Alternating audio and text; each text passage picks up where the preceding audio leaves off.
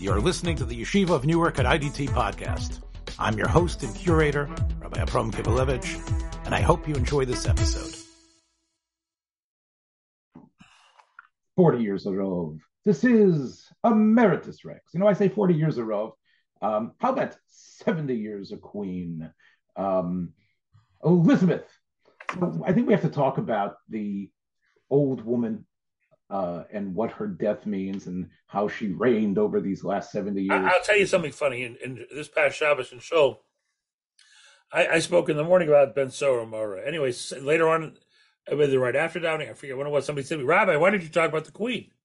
So I said, actually, my sermon this morning was a tribute to Prince Andrew. I talked about Canadian citizen. I have so your queen is dead. Your queen has died. Yes. Your subject. You are now a subject. God bless of... our noble queen. God bless our gracious. I, I don't remember how it goes. Oh, oh God save the queen. Yeah, of course, we send her victorious, happy and glorious. Um, the uh, milady uh, the Queen. And but let's start talking about the Gray Lady. Let's start talking about the Grand Gray Lady that we have here, not the Queen, but someone who's uh, the presence, an aspect, uh, an institution that we've talked about on this program before. Uh, the New York Times. The New York uh, Times, yes, referred to by anti-Semites as the Jew York Times. the the anti-Semites probably wouldn't have been unhappy with the front page piece uh, this week uh, about the Times overreaching investigative article about how the uh, Hasidic yeshiva system. But I think we all have. Wait, to... let me just say what the damn thing is, right? How they are failing uh, the uh, the students, how they are in a way bamboozling monies and not having anything close to an education. I have to tell you, I did not read the whole piece, but I, I read the whole piece. Let, let me. I, I just want to say I was very impressed by some of the graphic um, uh, piece of the. They had examples of the show of the boys uh, writing that they were trying to show you that they had obtained from some of the English teachers, and this was the most. This was such damning evidence that nothing is being done there at all.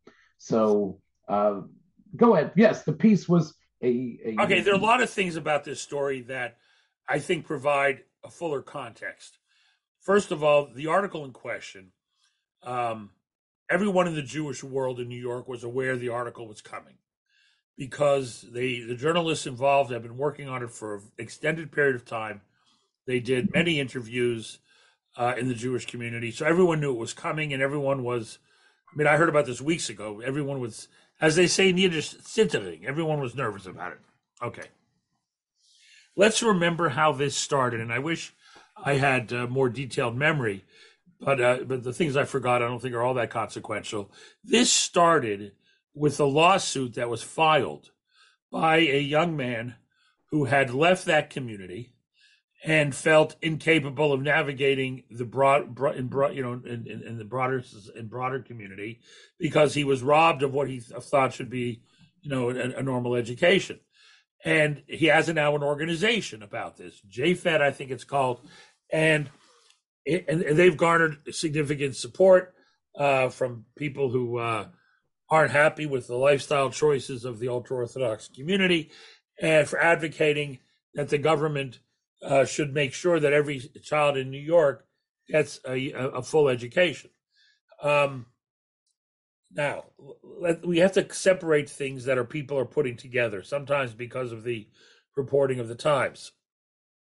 We have to separate uh, funding from education. The fact is, the law is whether the schools took any money or didn't get any money from the government, it's the same rule. The rule is if you're going to call yourself a school, you have to have a basic curriculum in English, science, and math, whatever. And if parents send their kids to a school that don't do that, the parents can be charged with neglect. Okay, then these it's not the fault of the school, it becomes the fault of the parents for sending their kids to a place that isn't a school legally. Now, again, it doesn't matter if the school takes money or doesn't take money, it doesn't matter. The Times, however, did highlight the money involved because even though there's no government support for religious schools, there is, in a way, because there's government programs to provide busing, there's government programs to provide school lunches, there's government programs to provide special ed. So these schools do benefit from the largesse of the New York City and New York State governments.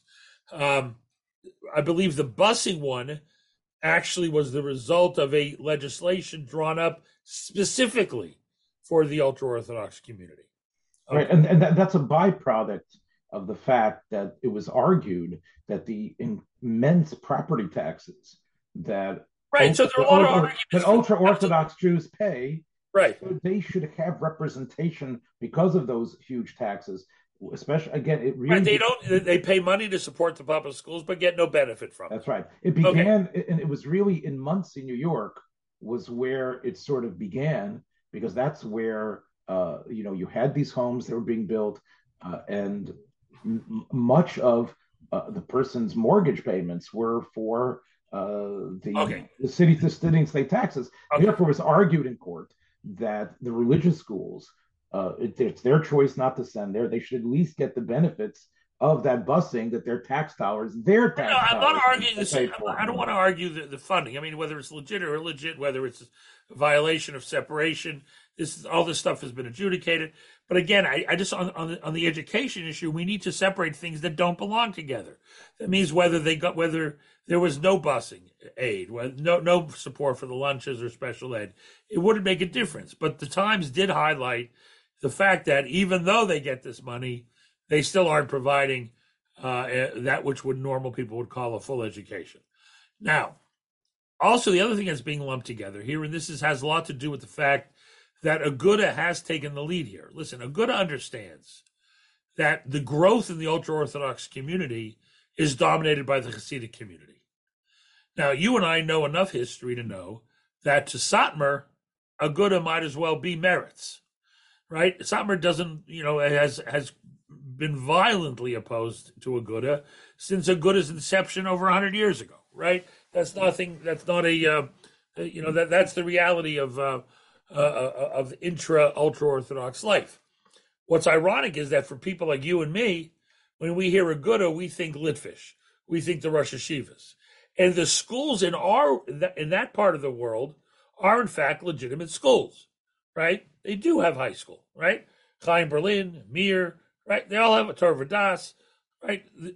right, and, and, and I'm not. I, I, the article did, in a sense, indicate that they were not uh, white painting all the yeshivas. No, no, but again, paint. I think, we, but but again, but, but the headline, the headline implied that, right? Oh, no, but no, but but here's the thing: when you hear Aguda, right? For many people, hear Aguda, they think the whole ultra Orthodox community. The fact is, this uh, intentional English illiteracy is does not characterize what many people associate with traditional Aguda. But Aguda is very concerned about keeping its right wing, its right, more right wing flank in, inside the tent, meaning servicing the political needs of the ultra Orthodox community. And Aguda has put itself in the position of defending Satmar here, which is ironic, right? Because Satmar, you know, believes Aguda is led by heretics because I understand. They, I would say, I, I again, I, I, I would take a little bit of a less cynical uh, stance than you are on this, Rabbi, and I would say that if okay, our our yeshivas, our high schools are attempting and in many time, places succeeding in giving uh, education in English and science and math. But if this these type of articles generates legislation that sticks the hand of the government into these schools, we're next. And they're no, I, I, don't believe that. I don't believe that at all. The if you look at what they're concerned with, and they're not interested in imposing a public school curriculum. There is they're they're interested in basic competencies. Uh, honestly, I don't think that's an argument at all. It would never go that far. I know people love talking about slippery slopes and gun rights and abortion and everything else, but that's not the case here. The case here is are these are not schools that make any attempt at all. These are schools that ideologically will never allow okay, I'm, I'm going to push back as brilliant as you are here. We know that one of the key mantras of the federal and state uh, systems now is inclusivity. It's about understanding it's about ge- uh, understanding of gender. It's about confronting racism. If if this is going to be standard human parts of what it means to be educated, then those things are going to have to be I, I pushed I, into private schools as well. Why not? If you because, read the, the, the, politician's response, and again, it's not a new issue. This has been going on for years and years. This debate in New York about the, the, the existence of these schools. There are two things unique about New York in this situation. Number one, there are I don't know Amish schools. There was a case in the state of uh, in, in, in, I think it was the state of Washington. I'm not sure, uh, but with the Amish, uh, uh where where the Amish cut off education at 14, and according to the state in question, I think it was Washington. I'm not sure. Uh, it Wisconsin. 16. It, was it, Wisconsin. it went to the Supreme Court. Wisconsin. It was Wisconsin. Okay, I knew it wasn't the uh, a W state. It was a W state, right? Wisconsin, and they went ahead and they uh, and, and the Supreme Court supported the Amish. They said, well, you know, the purpose of education is, as the Hasidim are now saying, to produce functional, productive citizens. We do this and we don't need it, and the Supreme Court agreed. So there's a good precedent on the side of the Hasidim here. Well, but again, what's different about New York? There are two things uh, different about New York. Number one, the size of, of these schools, the numbers involved, and also nowhere else in the U.S. have you had a comparable effort by the government to intrude on schools that are sectarian like this. Now, so, but each one feeds off the other. In other words, the response of the, of, of the New York State authorities is unprecedented, but the reality of New York is also without parallel. Right? There's you don't have schools of this. Yeah, you have small Christian and Mormon, whatever schools that that you know do wacky things according to, to governments, but they're left alone. No one has the time or energy to go mm-hmm. ahead and and bother everybody. So they let them do what they want. Letting them do what they want become is difficult in New York for because of the size, but also because of the lawsuits involved. Right? Former Hasidim have filed lawsuits.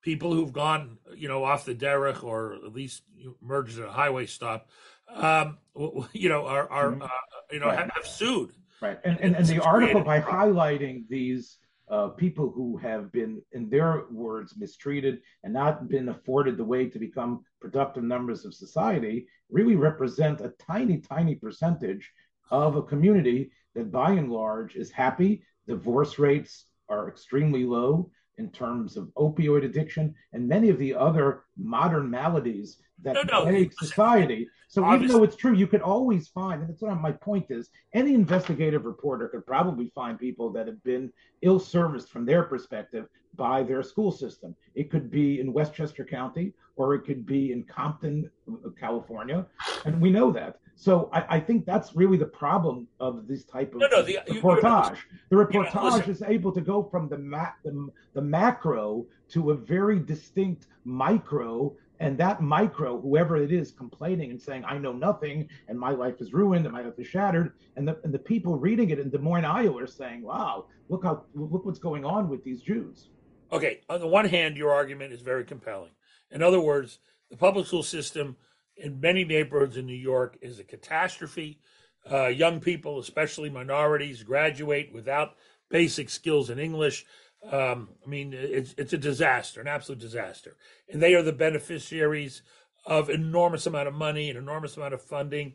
Their incompetent teachers are protected by very powerful unions, and these and, and the Democratic Party supports and protects these unions, and and and, and it's a disaster the Bible school. So we can easily turn to government and say, "What are you nuts? You worried about a couple of Hasidim who end up producing law-abiding, very nice people who overwhelmingly end up working for a living and are perfectly fine. You know, uh, you know whether they, they, they whether they their skills in math match, you know, this, what they you know live up to what they should be or not. They they turn out remarkably well. They raise families. They do well. Why don't you talk about the kids in government schools and have full funding for everything who end up being incapable of ever getting a job or functioning? Right, and, all, and also number. and also mentioning the proportion of the state and federal budgets that go into those. Schools. In New York State, per kid, they pay double than they do in the state of Florida, with a graduation rate that is much less than Florida. Right. So New York State is the poster child for failed education. Right, and it, but again, and, since we're really talking about journalism and we're talking about making a point, and we're talking about the gray lady it would seem that this is a an article which is disproportionate to the issue. And by by highlighting it and, and heralding it on their front page and throughout their website, uh, and then continuing to pile on on this, it does seem like somewhat of an attack. All right, let's be. Here's what I okay. Uh, first of all, you know, in kindergarten or was it nursery, I learned a rule. Uh, it's very important here. It's called two wrongs don't make a right, which is even if everybody else is wrong, right? That doesn't mean we may not be wrong. Because so I, I want to try to look at this as objectively as possible. The other issue is that people, uh, some of the people in the Haredi community are screaming, why does the New York Times do articles of the failed public school system? They do. Okay, they do. Okay. Are they as critical of the unions as I think they should be? Of course not. That's the New York Times. It's a left wing newspaper.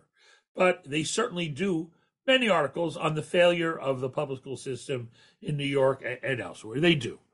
However, the question that as Jews we should be asking is not just is the New York Times being unfair and creating a very skewed perception amongst its readership by its intense focus on Hasidic schools and and, and, and you know and whether that is justified uh, by the numbers of people involved or the outcomes involved. But the question is for the Jewish community is, you know, we understand that this is not a war that was just you know last few years. This goes back to Europe, where governments in Poland and in Russia tried to impose uh, a basic core curriculum, just like New York State, and and and these issues came up then. And some religious groups were more accommodating to government demands, and some were much less.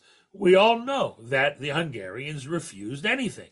We also know that some of the same Hasidic groups that today are screaming and yelling and not allowing anything in Europe were quite accommodating to curricular intervention by Polish governments. We know that.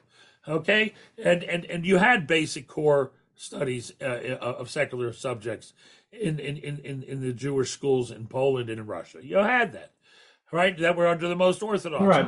I, I think the difference might be again uh, is that the gymnasiums and other types of uh, secular Jewish type of schools were erected at a time that, although there was a lot of cultural dissent and ferment in, in, in terms of politics, you, what you didn't have was the pernicious uh, puerile aspect of society as strong as. Listen, no one is talking about enforcing sex ed. That would never happen. They're talking but, but, but, but, but, but again, I think that's that a is, fear. That's a paranoia. I don't buy. No, no, no, no. Again, you you said, uh, Ralph, that that you find it, and, and, you didn't say it's ironic, but you imply that some of the people that are fighting now, their grandparents did allow uh, those type of public school. And I'm going to tell you the difference. There has been since the the whether it's the smartphone or the internet, there has been a doubling down. I don't uh, buy the equation between studying math and science and being exposed to porn on on your no, no, but I, I think there's been an attitudinal doubling down of any sort of outside influences. I'm not look. I am talking to you on the internet. I am not trying to uh, defend as my own personal feeling. But I think that's part of what is motivating them. They have been, uh, and, and and I agree with you, it's overdone. But I think that's what the reaction is. I, I don't think I don't. I, I, think it's triggered simply by we have to do chinuch al the way we've always done and, it, and that the monster is much more insidious, and that's the reason no, but why. But their resistance gonna... goes back uh, over a hundred years. They didn't allow it. They didn't allow Hungarian or math to be taught in Sate I mean, it's nothing right. new. No, no. But you mentioned that there were certain of Hasidic groups that did allow in the past. Well, listen, you and I also were raised in the same time period where the issue in the yeshiva world was who's going to university. Well, now the issue in the yeshiva world is who's going to high school. So you can't sit there and pretend that things haven't become more extreme. They have become, in our lifetime, they right. I 100% extreme throughout the whole gamut of society okay. and maybe culture. And, and the resistance think... of Lakewood to open high schools that have that have secular studies is not because they think those high schools are going to have have to teach transgenderism. It's just because the yeshiva world has turned. Leibowitz points out is that the article doesn't do enough justice to talk about the the logic skills and other mental uh, prowesses that are teased oh, out of a child when he learns Talmud, even Mishnah and then Talmud. That these, although it's true, if they take out their composition book, they can't write a paragraph, but they are capable of thinking in an abstract, even mathematical way. And I, that I think also needs, there's time should have at least explained that it isn't just a. Oh, 100%. No, I'm not. T- I'm not here to defend the New York Times or its article. I think it was disproportionate and also um, neglectful of the elements that you just talk about. And Liel talk. Listen, I know Liel well. He's a great guy. I, I know him personally. He's wonderful, uh, and, and and he wrote an important piece that was critical and sensible on this. Uh, however, I, I, I think we need to recognize that in fact the community has moved to the right. The ultra orthodox community has moved to the right. There's no question that you know as uh, you know that the need to signal loyalty to the in group uh, you know engenders an intensification of some of these barriers that are put up. Um, but on the other hand you know has you know uh, uh have members of the orthodox community who have sought higher education is there really a record of them you know becoming corrupted by it? Do people go to university to study plato and aristotle and spinoza or do they go to learn how to do a malacha I mean, it, it's a trade school. Universities are trade schools for Orthodox Jews. They learn how to do computers. They know how to do accounting. They learn how to go maybe even to medicine or law. They're trade schools. These are not places where people are involved in, in you know, in, in oh my God, let's go study Spinoza. That's not the Yetzer Hara today. That's no, there's no Yetzer Hara. Well, the, the, the truth is, to be fair to Satmar, uh, Satmar specifically have uh, erected types of trade schools where they are training. Yes, absolutely. They are training their kids to become plumbers. To okay, but let me remind you of a tshuva. Okay, there was a great Rav who was a member of the Moyetzes Gedolei Torah, right? You can't get more, you know, uh, more more credentialed than that in the Haredi community. His name was Rav David Zvi Hoffman. Okay, he is a tshuva in Melamed Leho'il, right? And again, he was Rav in Germany. Uh, from a from a family whose kid wasn't was enrolled in a public school, and he was asked whether he can attend school on Shabbos without taking a pen or writing exams, just to listen to the class so he doesn't fall behind. Okay, and the member of the Moyetzes Gedolei Torah said an enthusiastic yes. Of course, he has to go to school because otherwise, and I paraphrase, how will he be a full functioning citizen in our wonderful country? Okay, first of all, he I don't know if there was a Moetzes at that time, but Dotzi Hoffman is definitely a very uh, uh, well established and accepted posek. But we know that the the, the Matzav Aruach in Germany at that time was a lot different than the freedoms afforded in America. I agree, I am very much in tune with Radozi Hoffman. He's one of my intellectual heroes. But I think uh, it's you know to to quote him for today uh, in this specific. All I'm saying, I'm just pointing out the uh, the things that concerned rabbis in the not too distant past seem to be of no concern to rabbis today. I also want to tell you, my my, my father uh, went to school. My father, blessed alav hashalom, uh, went, went to school in Russia. He had to go to public school. He, you know, he went to yeshiva elsewhere. He had to go to public school, and every Shabbos he didn't go to school, and every Sunday he was beaten up. That's just the reality. Okay. In other words, Jews have been dealing with this issue for a really long time, and despite the remarkable changes that have gone. Uh, that, that, have that have occurred in history and in life and in country, society, and culture. Despite all of that, the and despite the fact that there are extraordinary role models of the most faithful B'nai Torah, getting not only an elementary school education, not only getting a high school education, not only getting university education, but getting postgraduate degrees and still wearing their black hats. Is it time for maybe some of the Haredi community to think again about their policy because they're fighting the Yetzer Haras of the 19th century and the 21st century? Well, I think that COVID indicated Dr. Blatt and other uh, prestigious doctors who couldn't have become experts in public health and understanding the uh, the coronavirus unless they had actually gone through a traditional uh, solid medical education. I think uh, most people recognize that. I think we were all, if you remember two years ago, uh, we were perplexed and the Haredi community was shaking and quivering because they didn't have enough representatives who understood the science and understood the what was really happening. So I, I think there. I think COVID. Listen, who gets honored at yeshiva dinners? The people who ignored their Rosh Yeshivas and went to university and made a living, and then donated to the yeshiva. Okay, the honorees at yeshiva dinners are the guys that ignored what their rabbis told right. them about higher education. I, look, I didn't read the article, but I guess the implication of the article was that um, that if you are in this system, and I think I, I think I did read those specific terms that there's almost like you, you you are a pariah if you try to attend a different type of yeshiva that you are shunned. Oh, for sure, there's no question. Summer forces a, a, certain discipline. The social realities of Williamsburg and Monroe certainly demand that. Uh, and, and, but again, the arguments from the Haredi community are legitimate. In other words, you don't bother anybody else. You don't bother your own schools right. that are but, failing but, at a miserable rate. This focus on us is unprecedented in North America. Religious groups are generally left alone.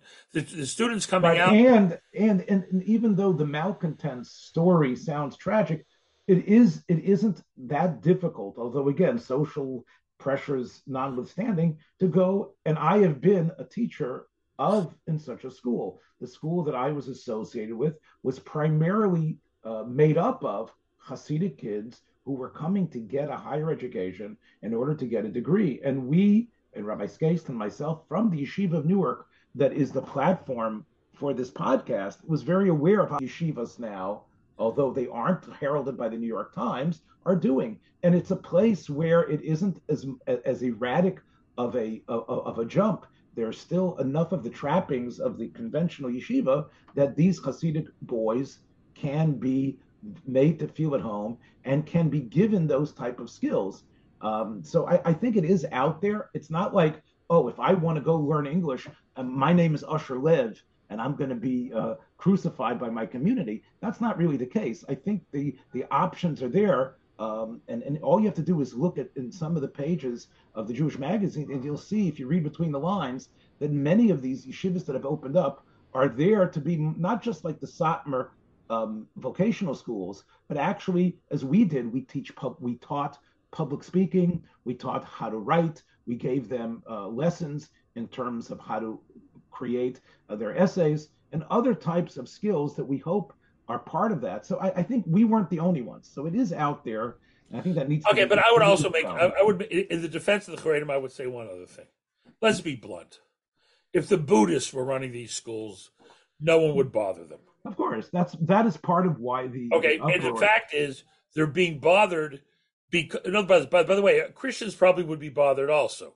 In other words, there are certain religions that are protected. If Muslims did this, no one would bother them. But there are the white religions that are perceived to be white, right, and patriarchal and homophobic yes. and everything else that people love to disparage, right? Do this stuff. Uh, you know, th- then you get castigated right? Uh, you know, uh, there's a deference granted by the liberal left to the third world uh, religions, right? Uh, you know, and you know, you, you you you know, if you had a comparable situation to the Kotel and another religion, and women insisted on doing stuff there, I promise you, the sympathies of the liberals would be with the men, not the women, because, oh my God, this ancient shrine, we shouldn't trespass upon the cultural sensitivities of the traditional indigenous people. But because it's Jews at the Kotel, they defend not the traditional, uh, they, they defend the, the, inter, the, the, the years has really ex- tried to expand its international reach. And when they write articles on China, on the website, you will find a translation of the article into Chinese. When this article came out, they provided for the first time in its history that I'm aware of. I think maybe oh maybe I heard they did it one other time. Anyway, they did a translation into Yiddish. So if now I just want to say that if Jews of a previous generation, and certainly my family counted among them, who revered the New York Times for its scope and coverage, although unhappy with its uh, uh, take on Judaism and the state of Israel, but revered the New York Times and and uh, and, and read it religiously every day. As they had they lived to see the a Yiddish article in the New York Times, it would have blown their minds. And what's really funny is I heard the background story on the translation. The people of the New York Times who were translating the article were guided to avoid Litvische Yivo Yiddish for the more vernacular street Yiddish of the Polish Jew to make sure it would actually be understand, understood by the Hasidic community. Right, and and uh, again, to be a little bit cynical on it, I, I don't see it as this great uh, inclusive uh, umbrella. Hey, we're going to make this article. No, I agree. I, agree. I'm not telling you. I, I think the reason why they they they translated it in Yiddish and had it available is because they hoped they could convert some of their right, hundred percent, the readership who would rise up and. I'm just saying that is that given the history of the New York Times and what Jews it represents generally, to see a Yiddish article on their website is something quite astonishing. Yeah, I agree. I mean, unfortunately, it's I guess one could say tongue in cheek that at least they brought back the Yiddish Daily. right. It used to well, be listen, when, when, we were growing we up. When we were growing up, the, the, uh, an average Jew in New York after he came from davening, would stop at the newsstand and pick up three or four. So when Yiddish, I lived on the three Upper or four side, Yiddish dailies every day, not the exactly. word in English, but well, when I, listen, when I lived in right.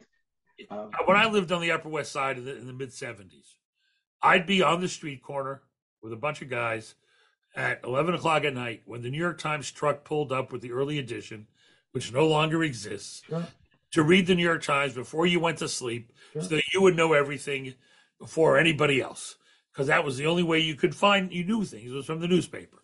And uh and, and we revered the new york times because of its comprehensive coverage. Yes we knew they had been anti-zionist in the early 20th century.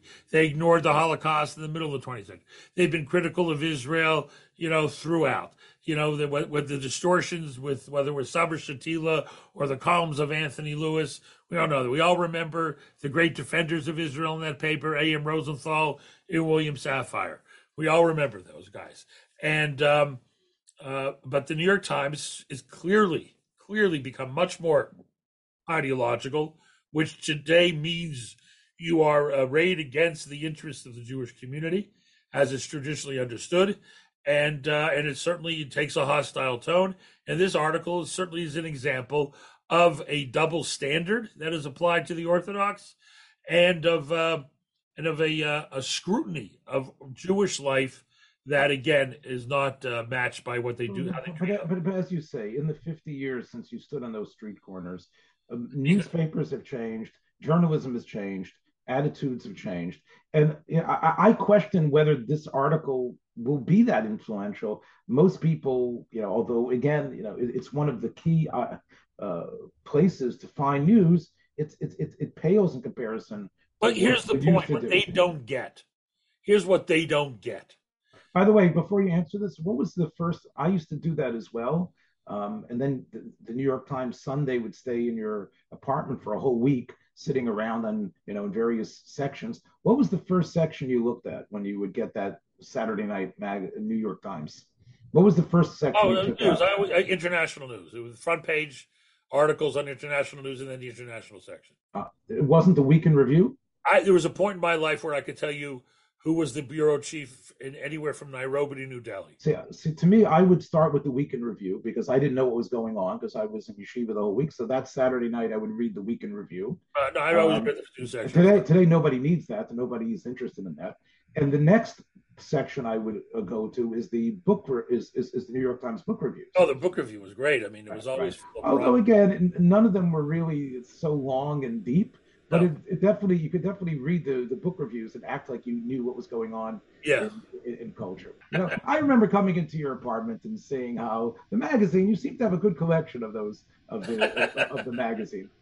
Um, okay, let's go on to a more majestic uh, discussion uh, you, as we mentioned before, you are a, indeed a subject as a Canadian of King Charles. Um, uh, Elizabeth is lying in state. Uh, her official state f- funeral, I think, is going to be on the 19th.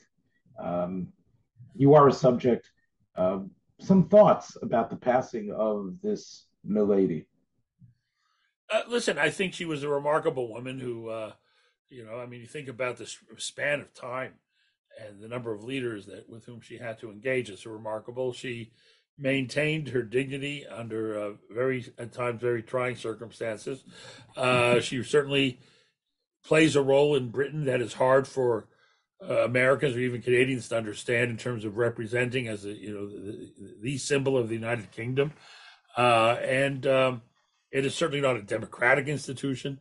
Uh, it is certainly anachronistic in many ways, but uh, you know, the, you know I think it's interesting. I, I heard snippets of her speeches, uh, and they weren't all problem. Some of them were actually. Oh no, she had something to say. Yeah, and and they were well written and she was able to deliver them. She's not Meryl Streep, she's not Helen Mirren, who played her on screen, but she has a certain presence and she has a certain power and a, and a certain positivity. I, to me, one of the more interesting speeches that she gave was confronting Diana's death. Um, yeah. and, and she sort of had to admit, uh, you know, she didn't double down. She talked about how much she admired this person, how much that person meant. Um, and, and, and in some ways she was not she was not a humorless person. She had a Oh, she was funny. Yeah, absolutely.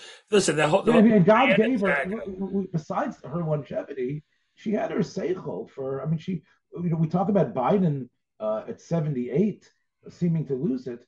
She she was pretty much in in, in, in her faculties. She gave a very moving um, exhortation to the to the British and to the world about getting through COVID.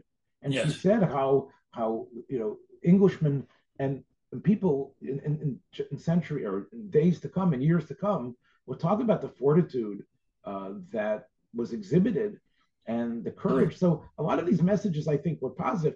Did there have to be a queen and a monarchy pumping them up with billions of dollars? No, but you know, she was. I, am not gonna. I'm not gonna. Uh, descri- I'm not gonna say she was like a, a, a and, and she wasn't responsible for for for the uh, imperialism and the, the policies oh. of, of, a country that she basically had she had very she was a completely a, a figurehead um, so what listen, is listen, one thing is clear is that she was a woman who took her responsibilities very seriously. She had a profound sense of duty uh, and obligation and she fulfilled it you know at every moment no matter how difficult it was for her personally.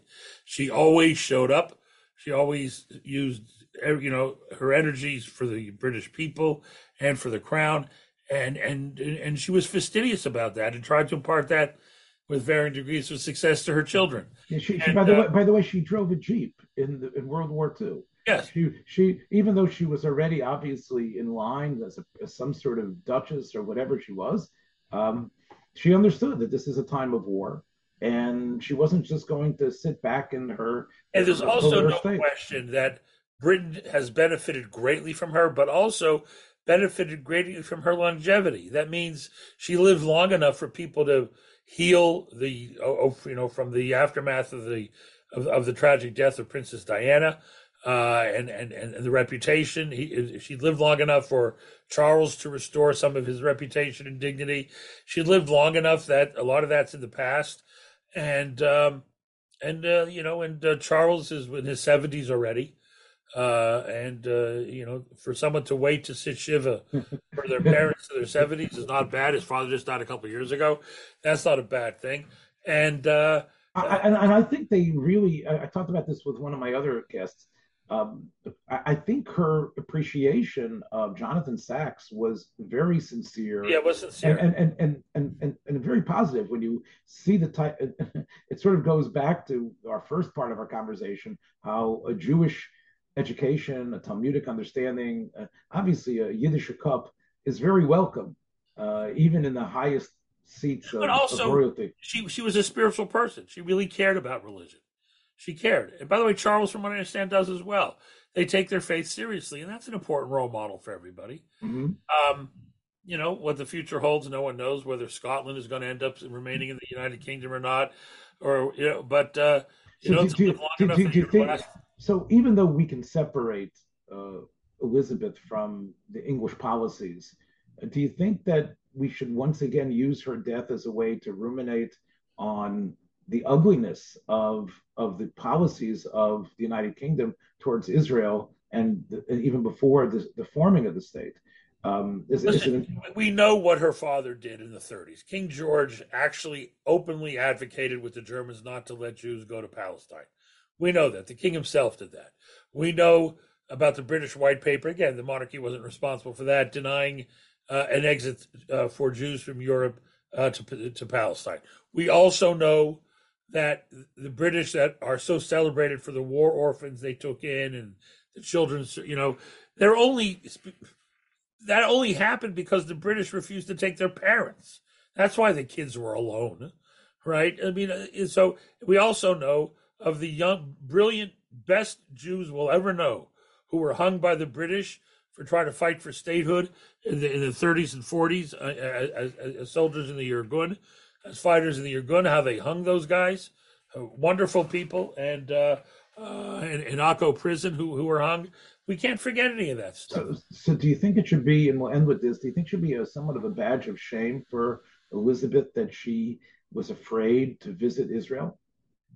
I don't know the reasons. I, I, you know, I read a couple of articles about it. Nothing was very clear about her, why she didn't.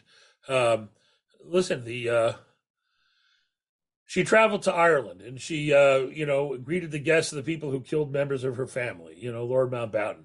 Uh, somehow she, if that, if, if she couldn't overcome animus to Israel for what it had done to the British uh, in the 40s, I don't, I don't know what the reason was, but she certainly forgave uh, the people of Northern Ireland.